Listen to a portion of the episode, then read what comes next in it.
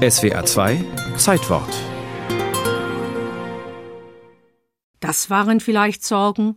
Soll man zum Beispiel mit einem einheitlichen Blumenschmuck in den Bundestag einziehen oder soll jeder seine Lieblingsblume auf die Abgeordnetenbank stellen?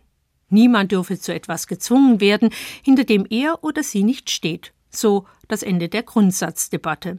Die Individuallösungen sahen nun so aus. Ein Forsythienstrauß schmückt den einen Abgeordnetenplatz, auf einem anderen liegen Mandelzweige oder symbolträchtig abgestorbenes Tannengrün.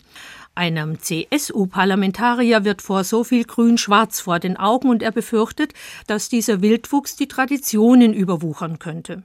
Statistiker notieren am Ende des Tages jedoch gerade mal sieben Fälle von Wildwuchs.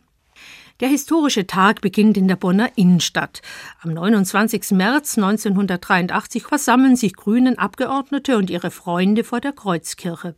Während sich drinnen Politiker zum ökumenischen Gebet zusammenfinden, beginnt draußen der gewaltfreie Spaziergang, der historische Gang in den Bundestag. Vorneweg eine Kutsche gezogen von zwei Schimmeln. Auf der Kutsche junge Trommler, die ihre Zielgruppe aber eindeutig verfehlen. Statt Bonns Bürger herbeizutrommeln, verschrecken sie die Pferde. Hinter der Kutsche ein großer blauer Ball als Globus bemalt, Symbol des gefährdeten blauen Planeten.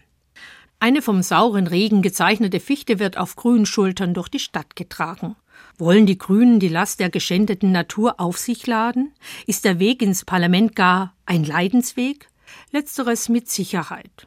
Politik als Beruf, für manche grüne Fundis ist es ein Sündenfall. Doch auch für manche Realus, noch vor kurzem überzeugte außerparlamentarische Protestbewegte, beginnt die Stunde Null.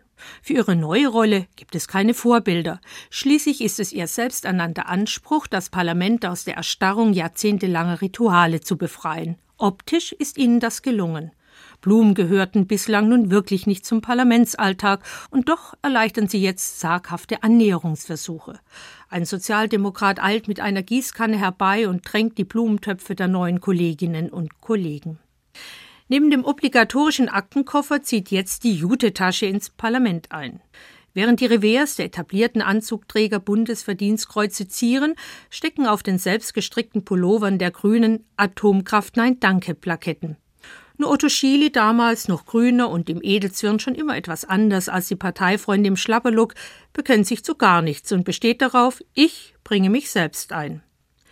Vom ersten Tag an müssen die Grünen lernen, Niederlagen einzustecken und, was für sie eine besonders harte Nuss ist, sie müssen lernen, Kompromisse zu machen.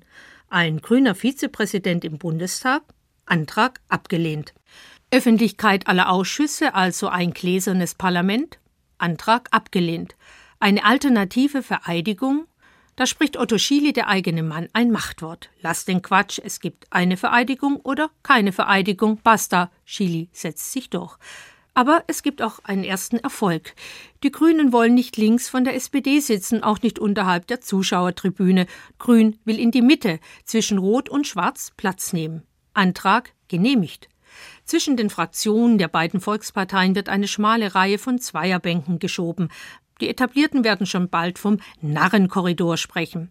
Doch am Tag 1 der neuen grünen Zeitrechnung wird dieser Punkt Sieg gefeiert. Darüber wird eine andere Niederlage schnell vergessen. Die vom sauren Regen zerfressene Fichte darf die Bannmeile nicht passieren.